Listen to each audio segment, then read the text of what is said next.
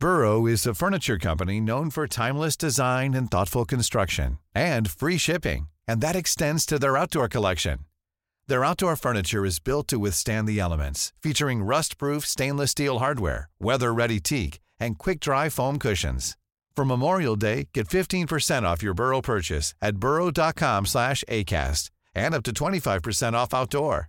That's up to 25% off outdoor furniture at burrow.com slash ACAST.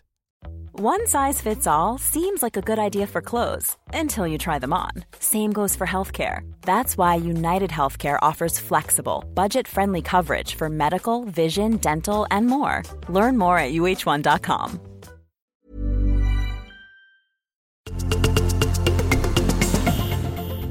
–392 kilometer i timmen är tidernas högsta uppmätta topphastighet i formelbilsracing.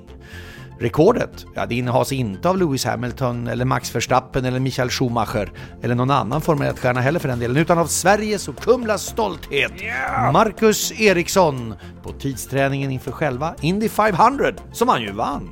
Ja, det är stort. Låt oss backa nu lite grann till år 392 före Kristus. Då vann prinsessan Cyniska ifrån Sparta hästkapplöpningen, den första namngivna kvinnliga vinnaren i eh, olympiska spelen. De antika då alltså, då hon vann även i spelen dessförinnan. Apropå OS, jag minns faktiskt Tommy, det var en profetia du hade i Sydney-OS. Eh, 2000 år efter Kristus om jag säger så då. Du sa så här, Robert Kronberg, han går till final på Korta Häcken. En svensk i en sprintfinal i ett OS, det gick du och muttrade om mest hela tiden. Ja, han nådde dit. Det var stort det också. Och, och större tycker jag än eh, många svenska medaljer faktiskt genom åren med tanke på den konkurrens som är. Men han har ju tagit medalj i mästerskap också, bronsmedaljör vet jag, på inomhus-EM i Madrid eh, år 2005. Var du där förresten? Det var ju den eh, mästerskapet där Stefan Holm hoppade 2,40, hans högsta hopp i karriären. Så det, det, det var ju det jag minns allra mest därifrån. Ja, men det finns en grej till. Minns du Kronbergs nummer? Hans nummerlapp, vad hade han för nummer? Eh, Jag minns inte, men jag har mina aningar. Ja, 392 var det. Ja. Just det, det är också antalet allsvenska matcher för övrigt som Stefan Ishizaki spelat för klubbarna Elfsborg och AIK. Och han är ju inte långt bakom IFK Norrköpings Andreas Johansson som inför den här allsvenska starten som ju snart är här nu spelat exakt 400 matcher och är allsvenskans äldsta spelare och är på väg att bli nummer ett eh, när det gäller antalet matcher förbi en annan Elfsborgs legendar Sven Jonasson. Ja, eh, vi hade ju något om Zlatan Ibrahimovics målskytte i förra veckan. Det är väl svårt att få till en sån där Tommy-allitteration på veckans Ibrahimovic kanske, eller? Ja, den låter ju inte så bra, men Zlatans siffror, vad tror du om det? Eh, Zlatans siffror får du säga, eh, med, med, med Z. Ja men det är bra. 392 mål har han i alla fall gjort i seriespel i de högsta divisionerna i Sverige, Spanien, England, Nederländerna, USA, Frankrike och Italien. Räknas det klassiska amerikanska korsordsspelet Scrabble som en sport? Mm, det är väl som alfabet tänker jag. Och i sånt fall är ju svaret, i alla fall i Sverige, nej enligt Riksidrottsförbundets normer. Men det arrangeras SM och VM och rekordet för ett enskilt ord är 392 poäng. Vilket ordet är får ni googla fram. Vi kör igång Sporthuset här, avsnitt 392. Alldeles strax med Jens Fjällström på ingång Här med Lasse Granqvist. och Tommy Åström.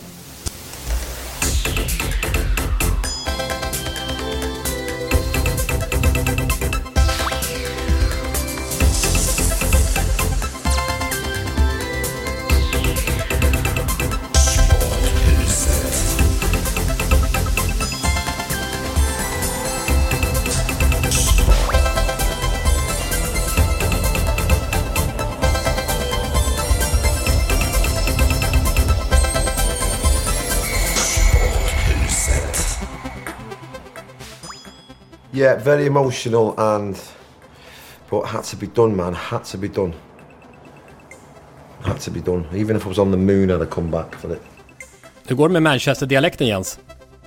Eh, överlag eh, ganska dålig på eh, brittiska dialekter. Överhuvudtaget utländska dialekter är ingen av min, mina styrkor. Eh, men eh, jag är i varje fall i Manchester. Så man, Vad man kallas väl- den? Den kallas... Jag tror de kallas för Mancunian, eh, något Just i det. den stilen. Just så då det. kanske dialekten heter någonting liknande i varje fall. Och så är det väl är det Scousers i Liverpool va? det var Liam Gallagher vi hörde. Oasis. Han håller ju på Manchester City och även eh, brorsan ju. Och det är, Ja. det är där du är. Ja, För eh, Champions League TV-bevakning. Manchester City som ju faktiskt aldrig har vunnit eh, turneringen. Så är det ju, trots att de eh, har dominerat eh, Premier League de senaste åren. Eh, mot eh, tyska Leipzig med Emil Forsberg ju. ja. Så det blir en trevlig historia att hugga tag i. Den gnuggar du tillsammans med Adam Pintorp och sen har du vänligheten att glida över till Madrid där jag ansluter. Då lämnar jag eh, snömodden och eh, det något tuffa vädermässiga förhållandet till Gustavsberg åker till plus 18 i Madrid. Och jag kan som svar på din fråga Tommy, för den kommer strax, meddela nej. Jag talar ingen spanska, inte ens dialektalt. Nej.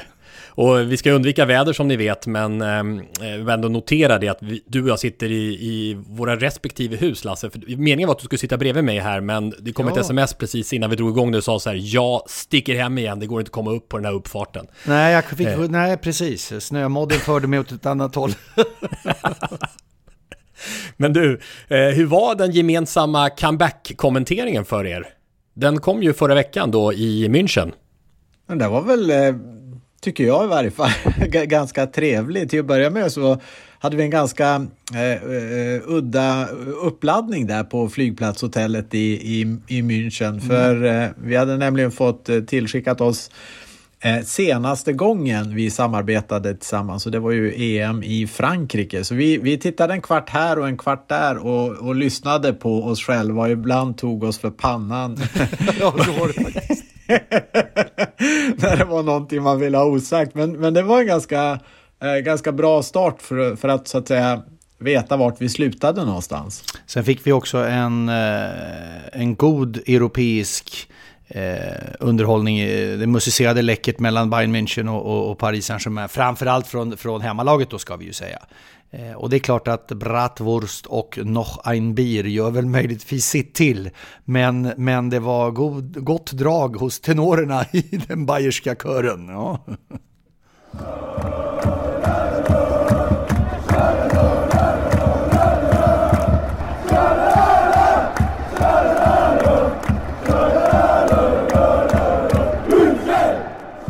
Allianz Arena, den byggdes ju inför eh, VM 2006 och ersatte gamla Olympiastadion som jag annars gillar lite extra med tanke på deras löparbanor med tanke på mitt friidrottsintresse. Men det var ju Bayern Münchens hemmaarena fram till då eh, Allianz Arena eh, byggdes. Vad, vad, vad listar ni, rankar ni, eh, Lasse och Jens, den eh, här arenan i fotbollseuropa?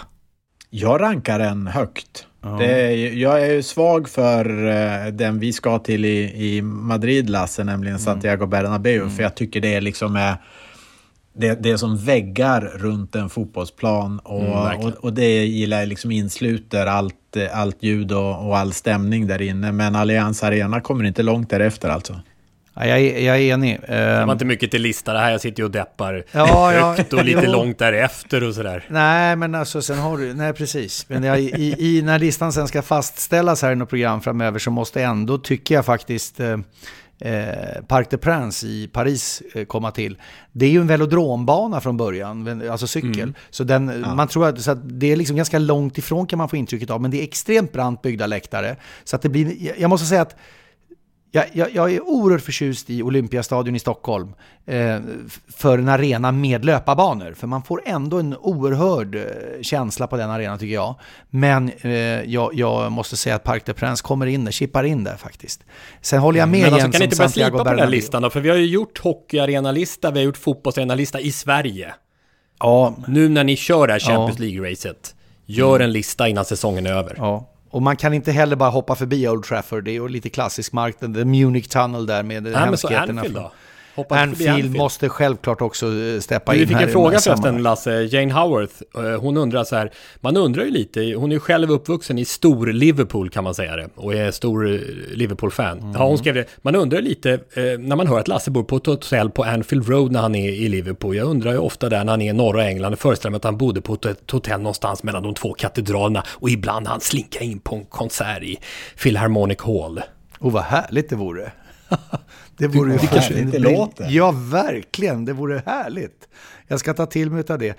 Generellt sett så kommer man ju dagen före match och matchdagar är rätt eh, hårt ansatta. Du ska till arenan på förhand, installera tekniska utrustningen, hämta akkrediteringen, bla bla bla. Sen dagen efter, så, som Jens fall då, dagen efter matchen på, på Etihad Stadium i Manchester åker ju du Jens till Madrid eh, för att göra nästa match och, och, och vi ska ju hem. Så, så det, det, bygger på liksom lite grann att det ligger i sakens natur att det är ganska tätt schema. Det, det är liksom reseplaneringen är gjord så. Men jag blev lite triggad här nu så jag ska se om jag kan lägga till någon dag här eller där. Men det är väl också lite risk för att just avseende Liverpool att det inte blir något mer besök på Anfield Road.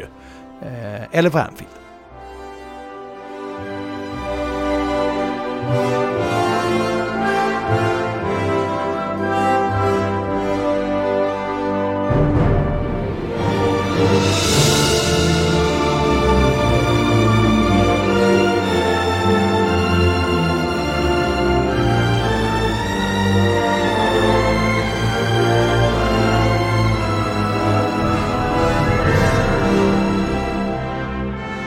Men Liverpool, det undrar också Jane. Nu vet ju lyssnarna det, för det är precis kvällen innan den här podden kommer ut. Eh, kan de hitta på någonting mot Real Madrid? Det är klart det är tufft att vända 5-2, men ändå 7-0 mot United i ligan har de i ryggen.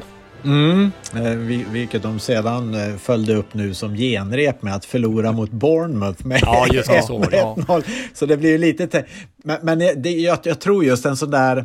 Eh, ett Eh, ett resultat som 7-0 mot Manchester United var nog precis vad Liverpool behövde för att skapa någon form av tro. Sen gick jag bara och kollade. Har Real någon gång på sista tiden släppt in tre mål på Santiago Bernabéu eh, och hittade faktiskt ett tillfälle i eh, januari när de förlorade mot eh, Barcelona, släppte in tre mål, gjorde visserligen ett. Så någon form av litet hopp finns det väl och det hade varit ganska kul om vi åtminstone fick ett första mål från Liverpools sida så det kanske tänder till lite grann. De är ju, de är ju aningen eh, förvirrade skulle jag säga, Real Madrid-lirarna. Va? Det var ju samma sak i det otroliga slutspelet de gjorde, för det måste man säga, det är ett starkt ord, men jag gör det ändå, eh, i, Champions League förra året. När de ju, eh, var det inte, de vann ju med, vad det nu var, i, i London mot Chelsea, 3-1 eller vad det var. Och sen låg de ju helt plötsligt under med 3-0 hemma, det var ju oerhört besynnerligt. Och så blev det 2-3 och 3, ja, så att det, det, det, det kan röra till sig. Det är nog svaret på frågan. Så att om nu det är för att inge hopp till Liverpool-fans, det vet jag inte, men det kan röra till sig. Oh, Britannia, Britannia rule the waves. Britons never, never, never shall be slaves. Kan du texten Lasse? Ja, men det är Thomas Arns Rule Britannia förstås. Den känner vi igen allihopa från Last Night of the Prom som inte annars. Promenadkonserterna går i mål där i september. Eh, det där är ju en hyllning till, till eh, den brittiska eh, sjöfarten förstås. Och de ska ju erövra hela världen här. Mm. Rule Britannia, Britannia rule the waves. Britons never, never, never shall be slaves. Rule Britannia, Britannia rule the waves never, never shall be slaves. Roll Britannia! Och så vidare. Eh, det, där är ju, eh, det där är ju eh, nationalistiskt så det bara smäller om det. Jag är lite överraskad att de inte kör det i House of Commons och de där ställena där de samlas för att skälla på tidigare Boris Johnson och nu på Rishi Sunak. Nej, men på tal om nationalistiskt så eh, lite inrikespolitik och hur man hanterar eh, flyktingar har ju helt plötsligt seglat upp som en stor grej även för de som är intresserade av sport eftersom Gary Lineker har eh, uttalat sig relativt skarpt i i den frågan och kritisk mot sin egen regering och att det fick som följd att han stängdes av eh, som programledare för, ja, kanske det populäraste fotbollsprogrammet eh, Match of the Day som brukar visas på, på söndagar. Så det är en stor grej här. Vad får man eh, eh skriva respektive inte skriva på sociala medier eh, med tanke på vad arbetsgivare och andra kan tycka? han skrev om integrationspolitiken, migrationspolitiken, men han gjorde också en referens till 30-talets Tyskland och är det någonting som, som är tufft i, i mm. ja, Europa, men England eh, så är det ju relationen med Tyskland från 30 och 40-talen. Det fick ju BBC att reagera. Det här är ju en fråga om opartiskhet, det vill säga att du som representerar ett public service-företag ska inte ha en åsikt, uppfattning i offentligheten om, om, om, eh, om politik eller politiska sakfrågor. Och det är väl det som, som BBC reagerade mot. Bekymret för eh, Eh, British Broadcasting Corporation i det här sammanhanget är ju att de, de, de flaxar ju ganska rejält andra personer, chefer och andra med olika åsikter och synpunkter i just politiska sammanhang. Eh, så det här, Gary Lineker är ju liksom inte den enda som har formulerat en uppfattning, utan det, det är väsentligt flera och det var ju där det blev problem för BBCs ledning, yttersta ledningen. Hur i jöss namn ska de hantera det här? De löste det på ett smakfullt sätt därför att det de sa var att vi ska tillsätta en oberoende utredare här nu som ska tala om och komma fram till hur vi ska förhålla oss till vad vi ska få uttrycka i sociala medier och i offentligheten. Eh, och då på det sättet så hävde de ju den här avstängningen eh, visavi Gary Lineker. Men lite intressant eh, att ta till det hela. Jag såg att utanför BBCs huvudkontor så finns en sten med en eh, gravyr och, och ett eh, citat från George Orwell som man väl får anta att eh, BBC och, och, som public service-företag de är, vill efterleva. Det, det låter översatt eh, ungefär så här. Eh, om frihet betyder någonting överhuvudtaget betyder det rätten att berätta för människor även vad de inte vill höra. Och vill man leva efter den devisen så, eh, så får man ju vara beredd på att eh, tåla personliga åsikter och värderingar. Men, men, men det, det, är en, det är en svår fråga hur du ska hantera det därför att det måste på något sätt vara lika för alla också. Det kan inte vara så att, för jag menar, han är förvisso expertkommentator och inte journalist, men han är ju programledare för Match of the Day. Mm. Han har ju hållit på med det här sedan 90-talet han är ju så skicklig nu med. Det är som Rickard Henriksson ungefär, han går från expert till journalist. Han har ju blivit eh, programledare, lysande sådan, på Viaplays sändningar eh, utav exempelvis Premier League. Så att, så att eh, det, det, är en, det är en utomordentligt svår gränsdragning. Men ska ett public service-företag som är finansierat av staten kunna försvara sin opartiskhet, då finns det skäl att fundera extra på hur, hur vi ska förhålla oss i de här frågorna. Eh, det är ju en skatt som, som läggs på medborgarna att betala. Det ju, så att, och det är ju mot bakgrund av det finns det ju också, när koncessionen ges ut så finns det ju grundläggande krav för hur integritet och opartiskhet ska hanteras. Ja, men sen är andra vågskålen det här att ett mediaföretag som ju alltid själva håller yttrande och tryckfrihetsfanan högt ska, det ska ju till, anser jag i alla fall, extraordinära uttalanden för att det ska leda till avstängningar. Alltså det, för det upplevs ju lätt som censur och det var väl också därför som en rad programledare och kommentatorer på BBC, inte minst eh, stornamnen, fotbollslegendarerna, experterna Alan Shearer och Ian Wright bojkottade programmet så länge Lineker var avstängd och ja, helt enkelt i form av sympati. Fler program fick ställas in eh, och eh, det var någon radiokanal där som fick sända bandat material i flera timmar och till slut så rev ju nu alltså BBC upp det här beslutet. Ja, ja, ja jag, jag tycker den är svår den frågan faktiskt. Rule Britannia, Britannia rule the waves.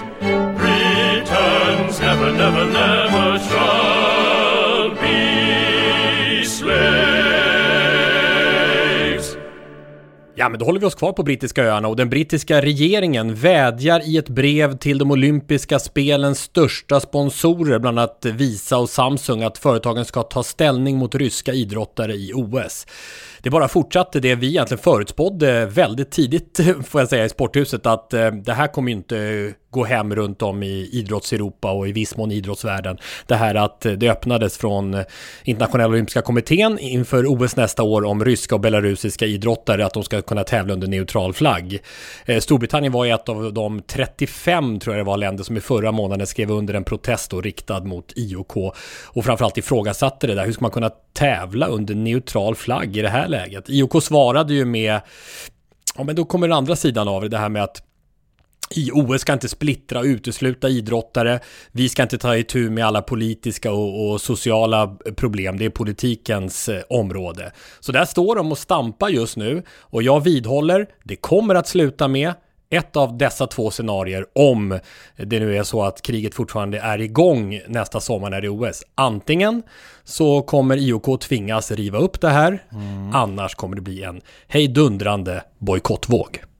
Och i ärlighetens namn var det ju du Tommy som var väldigt tydlig och tidig med att eh, det är åt det här hållet det kommer att gå, det vill säga bojkott.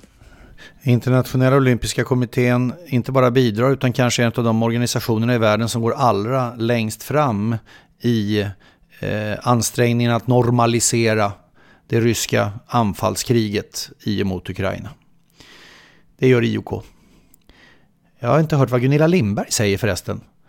Eller Frida Hansdotter som är de två svenska ledamöterna i internationella olympiska kommittén är de tillfrågade om sin uppfattning i den här sakfrågan. Pernilla Wiberg har varit ute och uttryckt sin uppfattning. Jag respekterar den. Jag tycker hon har fel men jag respekterar den. Hon har i alla fall sagt något. Men Gunilla Lindberg som sitter i exekutivkommittén kanske skulle tala till Sveriges olympiska kommittés medlemmar och säga var hon står i den här frågan, möjligen. Man får väl anta att eh, när 35 länder eh, skriver under en protestlista så är det första steget mot bojkott. Och eh, jag förstår om vi går tillbaka till grundfrågan här där brittiska regeringen vädjar i sitt brev att visa och Samsung som företag som sponsorer, Money Talks, skulle även pengarna eh, försvinna eller riskera försvinna från olympiska kommittén och därmed eh, OS så är det klart som tusan att det kommer att väga eh, väldigt tungt. Absolut, och det här är ju inte brittiska olympiska kommittén. Det var ju brittiska regeringen. Regering. Tillsammans med ytterligare 34, var det inte så? Eh, regeringar, alltså ledare för länderna. Detta innebär att brittiska regeringen kan ju kontakta brittiska olympiska kommittén också och säga hallå. Ni hör ju själva hur du kommer sluta. Alltså det här, det här är ju en oerhört svår situation. Ja, du har, du, du har alldeles rätt, men jag tycker att det är fascinerande att Internationella olympiska kommitténs president Thomas Bach går först bland idrottsorganisationerna för att normalisera. Det börjar bli lite jobbigt när breven kommer till de högsta ansvariga på, i det här fallet var det Visa och Samsung. Det är inte alldeles enkelt för de företagen att säga det här skiter vi i. Det kan vara ett samtal eller två som säger att hörni, vad, vad håller ni på med? Vad håller ni på med? Det här ligger inte inom ramen för The Olympic Charter och The Olympic Family. Är det inte dags för Bach att ta och backa undan nu? Ge han ett fortsatt saftigt... Han, vad har han i traktamente? Vad tjänar han varje år? Sätt han på något lyxhotell någonstans. Låt det bli ett penthouse bara. Två, tre våningar bara ända upp i taket. Kan han ta in exekutivkommittén där också? Kan de sitta och sjunga kampsånger? Vad säger ni? Vad säger ni? Vad säger ni? Vad säger ni? Vad säger ni? Vad säger ni? Vad säger ni? Var med och bidra via sociala medier, att Sporthuset på Twitter, Sporthuset Podcast på Instagram, alltså i och till våra diskussioner. Och introtacken måste vi skicka ut varje vecka också, ni är ju många som hör av er, men i programstarten hade vi då eh, olika förslag från Martin Paulsson, Jörgen Eksvärd, Rickard Ljung, Mikael Häggström, Pontus Karlsson, Fredrik Roos och Lisa Nytell. Och så finns ju hemsidan också, sporthusetpodcast.se, kontaktformuläret där. Jag tar mig till ditt England Jens på något krångligt sätt här via Eh, Bournemouth på sydkusten är väl det. Var det inte där du sa att Liverpool förlorade senast här? Mm, efter att ha vunnit 9-0 tidigare under säsongen så förlorade de med 1-0 mot Bournemouth som genrep inför Real. Vad säger ni om den här röda tråden? Mm. Född i staden, eller möjligen orten, Pool. P-O-O-L-E. Nära Bournemouth. Känner ni till Pool, alltså Pole? Nej, Nej, den heter så. Nära Bournemouth. vem är det? Vem är det? Andrew Musgrave. Och vem är det? Jo, bäste icke-norrman på Holmenkollens femmil. Han blev elva. This was the charter, the charter of the land,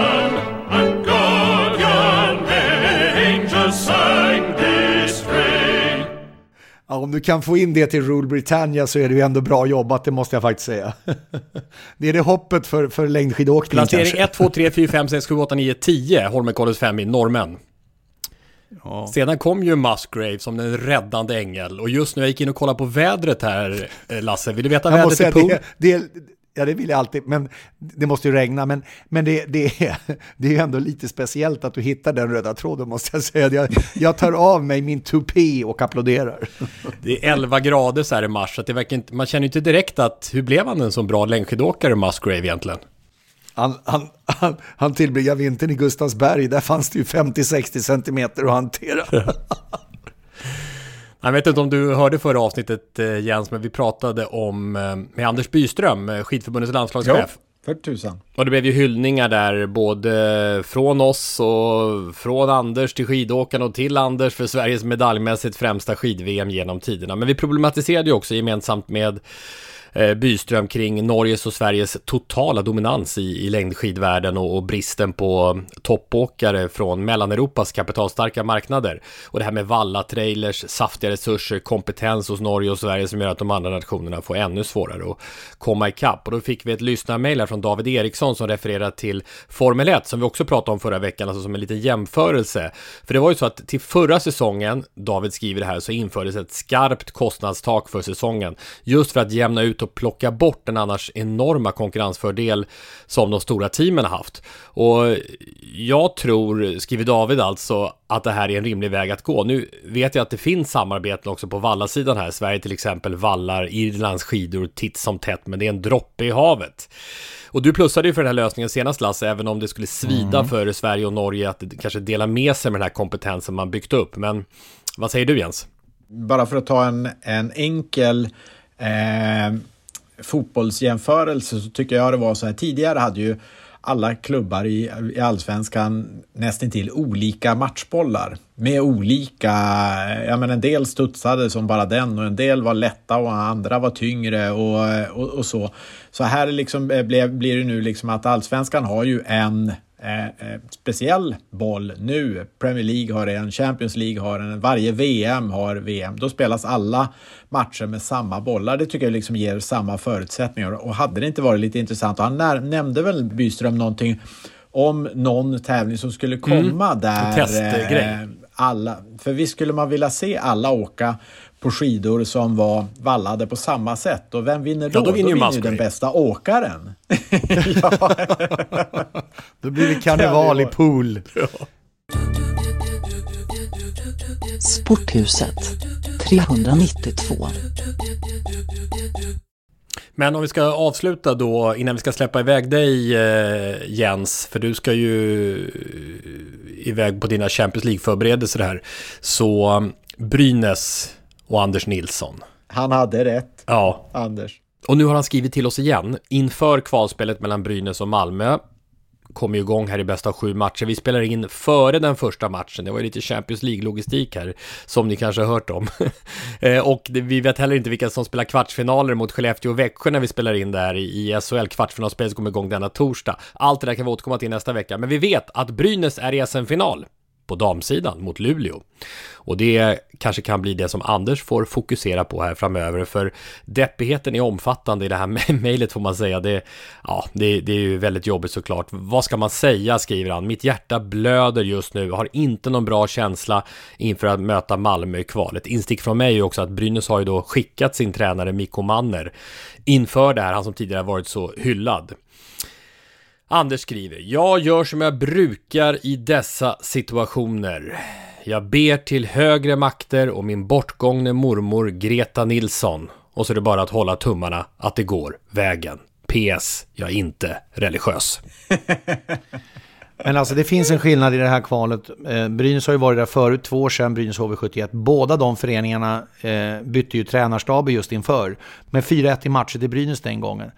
Den här gången ser förutsättningarna lite annorlunda ut och jag gör Anders lite ledsen nu, jag tror det. Men han har säkert räknat ut det här redan i och för sig och, och tänkt att det går käpprätt åt pipan. Men jag menar, Malmö har haft lugn i, i eh, sin ledarstab. De har inte gjort någon förändring inför slutspelet. De har varit inställda på det här kvalet ganska länge. Brynäs gör den här förändringen ganska sent. De har tagit in Ove Molin, den tidigare storspelaren. Så att jag är dessvärre för Anders del tämligen övertygad om faktiskt att det blir Malmö. Dags för Anders att bli religiös. Han behöver hjälp. Hur hög är sannolikheten att Manchester City vinner Champions League? Eh, De är... Ja, de är definitivt bland, eh, bland mina favoriter. Men efter att ha tittat närmare på hur Bayern München ser ut också så känns det som en, en härlig outsider.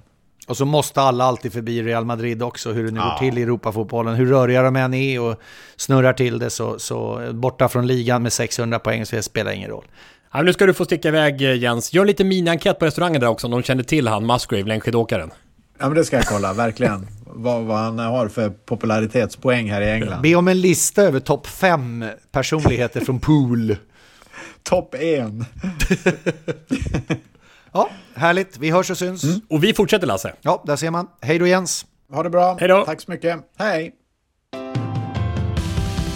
ska vi kärleksbomba Nu ska vi kärleksbomba Nu ska vi kärleksbomba Ja, vi ska kärleksbomba Kärleksbomba Kärleksbomba Kärleksbomba idag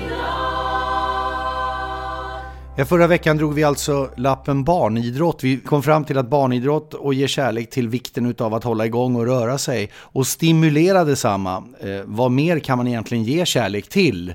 Eh, och då Tommy sa du, jag har en idé.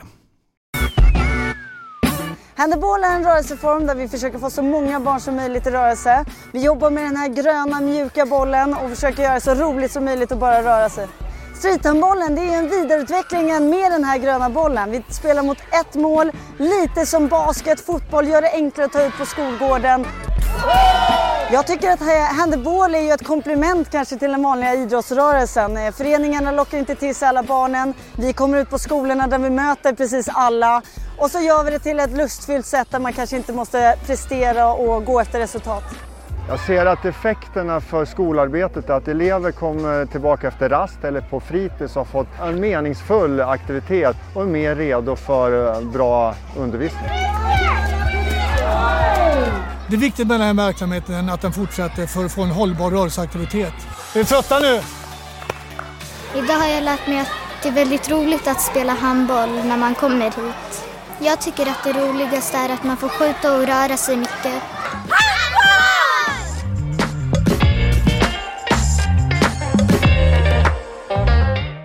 Hon har varit med i Sporthuset flera gånger tidigare och eh, premiären tog det väl ha varit i avsnitt eh, 175, det som hette Nätområdet. Handbollsexpert i TV, initiativtagare till projektet Hand the Ball som har som huvudsyfte att främja rörelse och idrottande för barn oavsett bakgrund. Och mycket därtill pysslar du med. Jenny Linell, Jajamensan, kul att vara med. välkommen tillbaka. Du, ehm, ja alltså det här med att du gör många grejer, ska, kan, ska du våga dig på en meny vad du pysslar med i livet? Ja, men, eh, jag är eh, anställd på Svenska handbollsförbundet som eh, projektansvarig för två olika delar. Det ena är konceptet Handball som riktar sig just mot komma ut med handbollen på lite roliga, kreativa sätt eh, för att inspirera till rörelse. Och det andra är ett forskningsprojekt som heter iProtect som är eh, ungdomsspelare, hålla dem hela och det är tvärvetenskapligt med idrottspsykologi och idrottsmedicin. Och sen vid sidan av det är jag lite handbollsexpert, lite KBT-terapeut med elitidrottare och eh, assisterande förbundskapten för flickor 16-17. Jag fattar, då har du gått igenom vad du gör på måndagar. Hur ser resten av veckan ut? Precis. Jag gillar, Men det är ju jag, faktiskt kollegor Lasse, det ska vi inte glömma bort. Nej, på samma. Ja, är kanal. det. Jag gillar More och uttrycket TV4. tvärvetenskapligt också. Det tycker jag ändå eh, signalerar att det är en viss nivå. Bara för att vara tydlig, när du säger det här projektet så är det alltså eh, att ge bollen, är det så jag ska tolka det? Hand the ball. Ja, precis. Det är ju ett initiativ som faktiskt startades i Danmark. Eh, de, skulle, de körde streethandboll med en grön street, alltså det är en goalshaboll. Den är helt magisk just för att aktivera de barnen som tycker boll är lite läskigt. Och så åkte de till Afrika och skulle köra rörelse där tänkte de.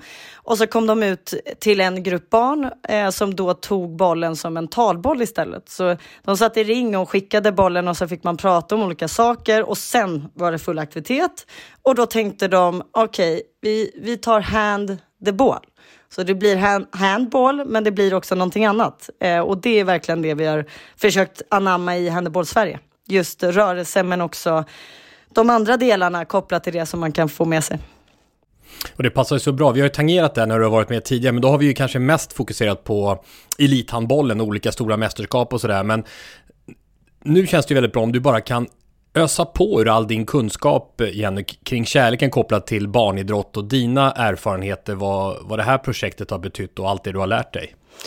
Eh, grunden till det är att elithandbollen har ju varit viktig för mig, men idrotten framför allt. De värdena man har fått med sig där, det är det man vill ge alla barn möjlighet att få ta del av. Eh, och bonusen i handbollen är att vi kastar bollen till varandra. Man har någon typ av ögonkontakt. Det krävs eh, samspel, det är boll. Eh, vissa barn tycker det är väldigt kul, men, men handboll ger ju dimensionen att ett, bollen är lätt att hantera så att man får lite mer succéupplevelse bara där. Eh, sen hoppas ju vi att utbildningen gör att att man just vågar tänka utanför boxen. Jag brukar säga det, det här är er kreativa chans. Gör någonting som ni inte har gjort imorgon, för då kanske vi får nya resultat. Eh, så sen vet inte jag vad de gör, men de kommer tillbaka till mig med häftiga initiativ. Så, så VM-projektet nu 2023, eftersom vi har handbolls-VM i eh, Sverige två gånger om. Då till exempel så har man i Malmö, då ska man åka ut med en lådcykel nu med materialet mm. i lådcykeln och så ska man stö- eh, köra spontanidrott. Sådana saker eh, tycker jag, det är ju häftigt. Eh, och det är väl det jag tycker att Handeball har skapat mest, det här nya kreativa inom handbollen i alla fall. Har ni sett någon, alltså någon mätbarhet i det här? Jag menar i antalet fler eh, barn som aktiveras eller liknande? Ja, men vi får ju väldigt fina siffror på deltagande. Det försöker vi alltid utvärdera. Hur många vågade vara med? Eh, så att vi inte bara säger att vi mötte så här många barn. Vågade de faktiskt delta i den aktiviteten vi satte upp? Och sen får vi siffror på nya föreningsidrottande barn. Sen är det väl lite, tycker jag, den här det är så det är två sidor av det, för om du vill ut i väldigt eh, områden som har svårt med föreningsidrott, där inaktiviteten är hög, då tycker jag ju att man ska utvärdera på just det. Hur upplevdes rörelseaktiviteten? Är det ett barn som fick en rolig stund så att man kanske vill göra den roliga stunden fler gånger själv på skolgården eller på fritiden? Eh, för mäter vi bara antalet nya deltagare, eh, då kommer det bli tufft i de här områdena. Så att det är väl en nyans där. Eh, men den responsen vi får från våra utbildade lärare och skolor är ju att det är en väldigt lätt aktivitet att komma igång med. Ehm, så det är väl första steget. När man ser forskningsmässigt på varför barn inte föreningsidrottar så har man nu sett tre lite starkare faktorer. Det ena är att det är för dyrt och jag tänker 2023, där måste vi bara kunna hitta lösningar till Mm. Att, det, att, att ett barn som vill vara med får vara med. Det ena är också att barn i, i eh, lite mer glesbygd bara har få alternativ. Så gillar man inte de två sporterna som erbjuds så finns inget annat. Där tänker jag att vi måste samarbeta mellan idrotterna, skapa fler idrottsföreningar som kör kanske en mix av idrotter. Och sen är den sista, kanske mest alarmerande, de barnen som inte vet hur man gör.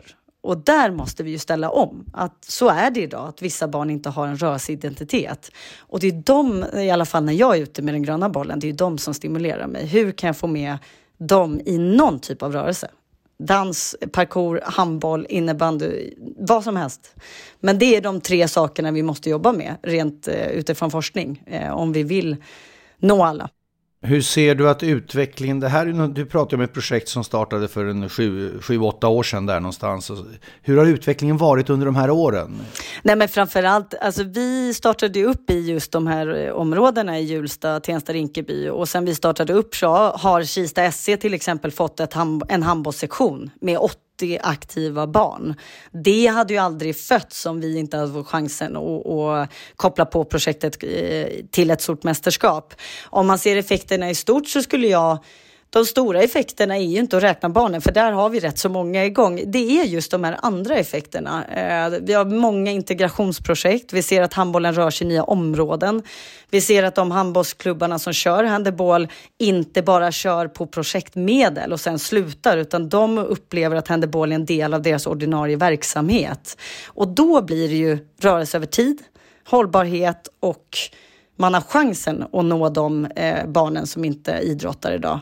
Eh, så det är väl de här lite flummiga effekterna som jag tycker är häftigast. Men jag vet att de flesta bara vill att vi, att vi räknar deltagarna.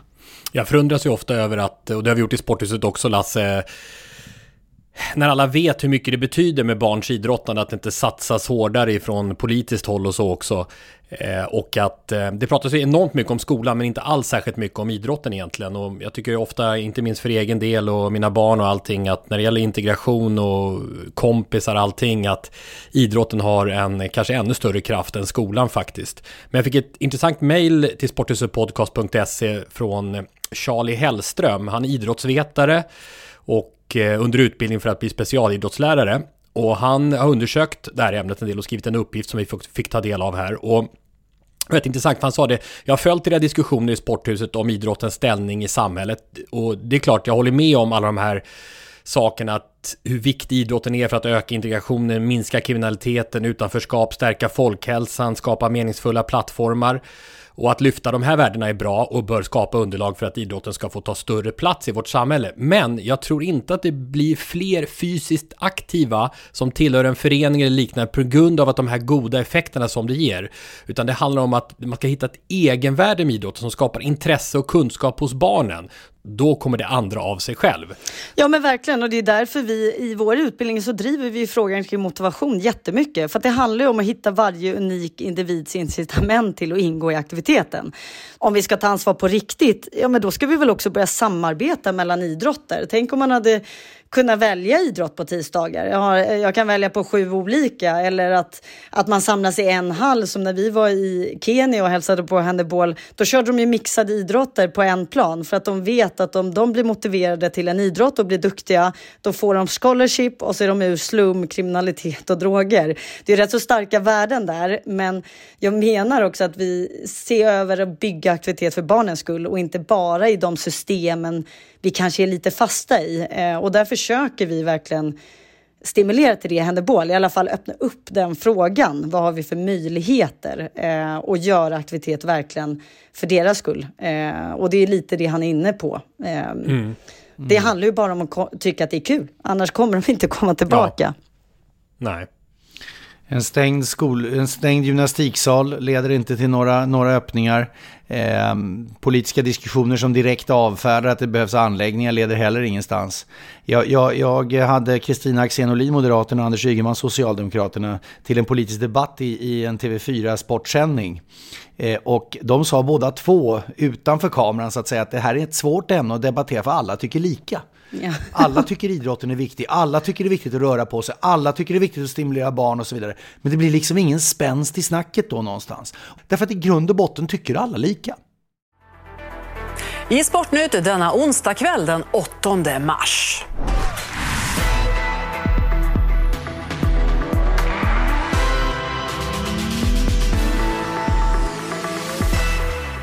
Ny statistik visar skillnaderna mellan olika bostadsområden när det gäller idrottande bland barn och unga. En granskning av SVT Nyheter Öst visar på extrema skillnader om man jämför resursstarka och svagare bostadsområden. Passande lagom till det här samtalet om barnidrott i sporthuset. Färsk statistik från Riksidrottsförbundet som vi hörde om här i Sveriges Television. Det gör ju att det här blir eh, mer än en kärleksbombning av barnidrott utan också ett debattunderlag som jag tycker vi kan ta vidare i kommande avsnitt. Slutsatsen var ju helt enkelt, som vi hörde i Jane Björks påannons här också, att eh, ja, den här stora undersökningen, en miljon barn och ungdomar nästan, att betydligt färre barn och ungdomar idrottar i organiserad form i utsatta områden jämfört med de rikare. Och Riksidrottsförbundet har ju fått stöd eh, sedan ett antal år tillbaka för att motverka de här skillnaderna men har uppenbarligen inte lyckats då få få till det när det gäller de här olika typer av boendemiljöer. Eller så kan man se det som Nils-Göran Nilsson Batz gör, vår lyssnare som skickade in att det här har ju vinklats mycket i media som att det är ett misslyckande från idrotten, men det kan man ju inte veta, för då måste man veta hur det har utvecklats över tid. Har det blivit bättre eller sämre? Det här är första gången undersökningen görs, så det finns inget att jämföra med. Vi vet helt enkelt inte om andelen idrotten har minskat eller ökat i den här gruppen. Det kan ju ha ökat också. Oavsett det så vet vi i alla fall att det är färre som idrottar i organiserad form i det vi kan kalla då socialt utsatta områden. Eh, där når liksom inte idrottens eh, gemenskap fram på samma sätt, där det kanske är extra avgörande för hur det ska gå i livet. Hur, hur ser du på det här Jenny? Om nu målet med idrottsrörelsen är att folk ska bli hälsosamma individer som har en rörelseidentitet och känner sig trygga med idrotta och så bygger vi upp det på att alla föreningar ska nå de här 100 procent av barnen. I, varför bygger man inte verksamhet då för de områdena? Om det inte är förening som lockar alla, varför mm. bygger man inte upp eh, strukturerad öppen verksamhet i de områdena där barnen bara kan gå ner och gå hem när det passar? Det kanske är den verksamheten som passar. Hur skulle det se ut ungefär, bara exempelvis? Ja, men va, på torget på fotbollsplanen. Mm. Att det, det, samlas fyra olika idrotter på, på fotbollsplanen i två, tre timmar varje tisdag, torsdag kväll och barnen får komma och kom, gå som de vill. Då skapas Som ju en organiserad spontanidrott ungefär? Ja. Det är det som är handboll lite va? Ja, eller i alla fall det hade ju varit häftigt om Handebol var med på den resan. För att det är klart att, att vara med i en förening kan ju ge något för både människan tror jag, men även familjen. Alltså komma in i det svenska samhället eh, och sådana delar. Men, men om rörelse är i fokus så handlar det ju mindre om vilken typ av idrott som rekryterar de här barnen och mer om hur, hur ökar vi deras drivkraft och liksom självsäkerhet i att röra sig. Att en människa får ett sammanhang någonstans där man känner sig trygg och hörd och sedd, där man känner att man har självförtroende, där man blir sedd. Det här är ju värden som vem som helst behöver och har man inte det hemma av olika anledningar så kommer man söka sig till, till, eh, till miljöer där man får det. Sen kanske idrottsrörelsen måste vara bättre på att påvisa det. Jag tycker inte man borde vara, behöva det, men det kanske är där det ligger Nej. också. Men det är en otrolig Ja, det är ju en otrolig värme inom idrotten eh, för det mesta. Eh, och den kanske syns för lite ibland och lyfts för lite ibland, men jag tror att den kan göra stor skillnad. Det är självklart så att idrotten har förbättringsområden. Det det journalistiken, årets sportjournalist förra året, eh, Patrik Bränning i, i, på Sportbladet, har uppmärksammat konkurrensförhållandena, det negativa eh, som, som har funnits i olika idrott, ishockey, ridsport och så vidare. Han har uppmärksammat det och det har blivit en diskussion och debatt om det. Men det fråntar ju inte ändå att det utgör i grund och botten undantag. Idrotten är i grund och botten hälsa. Idrotten är i grund och botten en förutsättning för folkhälsa. Och det är ju idrottens uppdrag ifrån staten. Det är ju integration, det är jämlikhet, det är hälsa. Det är ju där också staten fördelar sina pengar.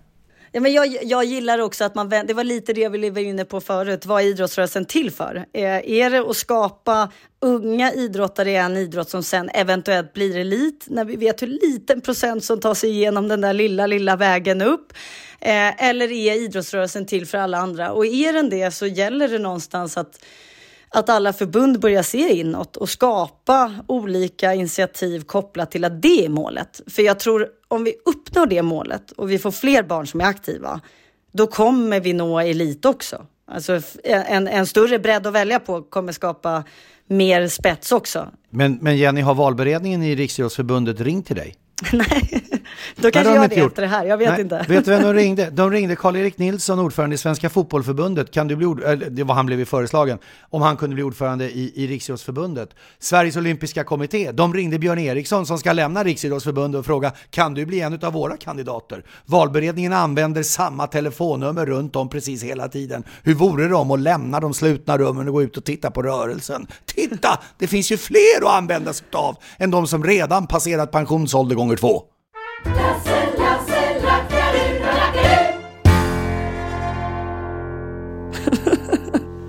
Ja, men om vi ändå är inne på förbundskritik. Positivt måste vi skicka fram också. Plus till Svenska Handbollsförbundet när det gäller handboll. Alltså det som ni drog igång, Jenny, du och din pappa, en gång i tiden för ett antal år sedan. Och så hänger de på när de märker att den här kreativa rörelseformen, den enkla, roliga bollen, hur barn och ungdomar blir inkluderade, får ett sammanhang, utveckling och glädje. Det är helt underbart, precis så det ska gå till. Så avslutningsvis, Jenny, innan vi, vi släpper det här, hur, hur ska man göra då om man vill hoppa på och, och vara med i eh, handboll? Ja, men de kan gå in på handeball.se och eh, kika lite mer på vad vi håller på med. Så att eh, det är bara att mejla. Sen måste jag bara lägga till att handboll för mig blir ju också passa. Passa bollen, handboll, passa bollen. Jag vill också säga att det är inte fel att skjuta. Alltså vi, Våga absolut. skjuta tufft och göra mål som de, som de brukar säga. Men, men den här bollen går inte att studsa, så det är det som är hela grejen, att du kan inte studsa själv som man kan i handboll i vanliga fall, men man får passa först och sen kan man gå, eh, köra en riktig, ett Mm. riktigt bra skott i krysset också.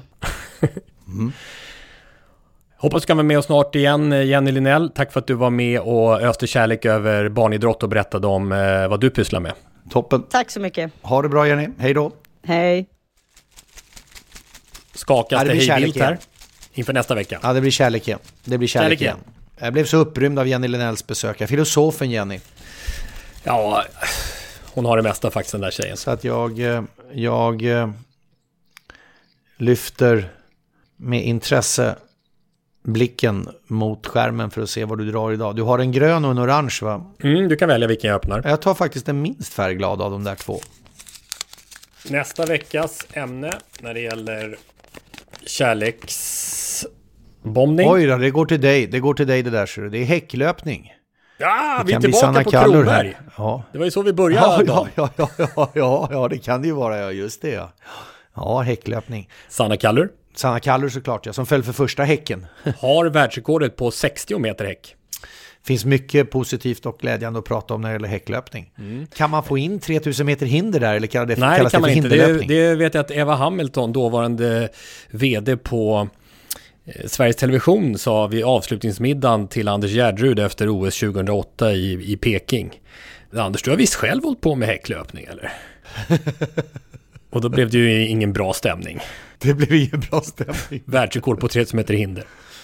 Ja, men jag är glad över att jag placeras i samma fack i dina ögon som Eva Hamilton, därför att det känns jag som vara väldigt mycket kompetenshöjande för mig. Berätta dock ingenting. Ännu hellre i samma fack som Anders Gärdrud väl? Oj, oj, oj, oj, oj. Finns han här? Det är stiligt. Han är inte kärleksbombad. Anders Gärdrud. Nej, det borde han göra. Då blir det häcklöpning kan jag säga. Eller förlåt, hinderlöpning. ja. Okej, eh, vi har tagit oss igenom en ny vindlande Sporthuset-resa va? Och Jens eh, mumsar just nu på Manchestermiddagen och eh, vi ska ta oss vidare via en supportersång. Spännande, Mikael? Häggström, som har varit med tidigare i Sporthuset, eh, fotbollshistoriker kan vi väl kalla honom. Han Var det lyfter... med FA-cupfinalen eller något sånt där? va? Ja, precis. Han kärleksbombade FA-cupen. Ja. Eh, Och han lyfter OS 1994 musikaliskt. Och vad tänker du på då? OL-floka. Vi slår en god gammaldags floke. Så hoppar vi upp och ner och så vidare. Det var något liknande i alla fall. Vi har haft den i sporthuset tror jag förut faktiskt, själva OS 94 i Lillehammer på något sätt.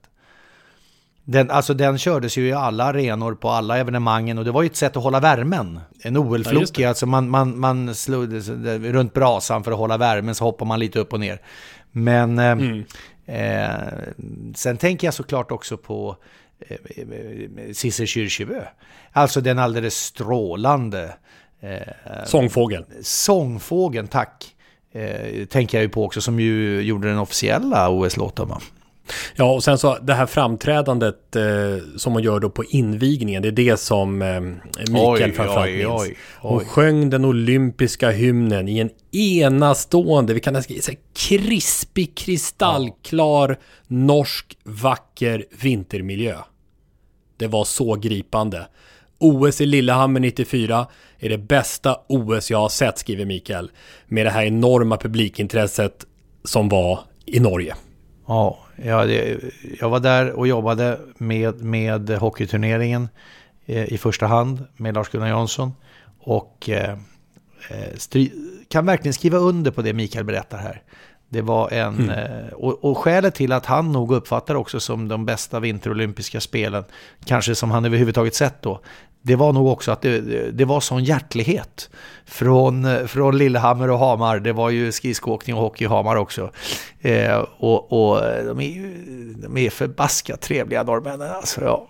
Om Sverige får OS 2030 och kan göra det som Lillehammer gjorde 94 så ska vi vara väldigt stolta. Om Sverige får OS 2030 så lägger vi det i Lill- Lillehammer. Bara det inte kostar något. ja, strålande Mikael. Här kommer Cissi Kyrkjebø. Vi tackar så mycket för idag. Vi hörs igen nästa vecka. Ja visst, ja, visst. Ha det så gott. Hej då! Hej hej.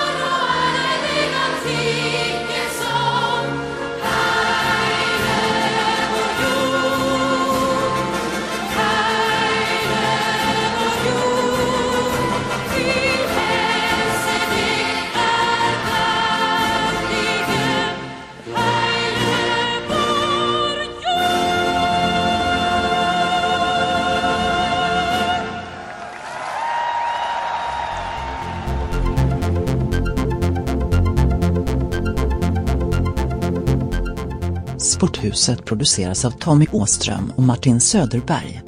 På webben sporthusetpodcast.se Jinglar gjorda av sånggruppen Sonora, Patrik Oman, Jonas Jonasson och Albin Blomgren. Hörs nästa vecka, Jippi.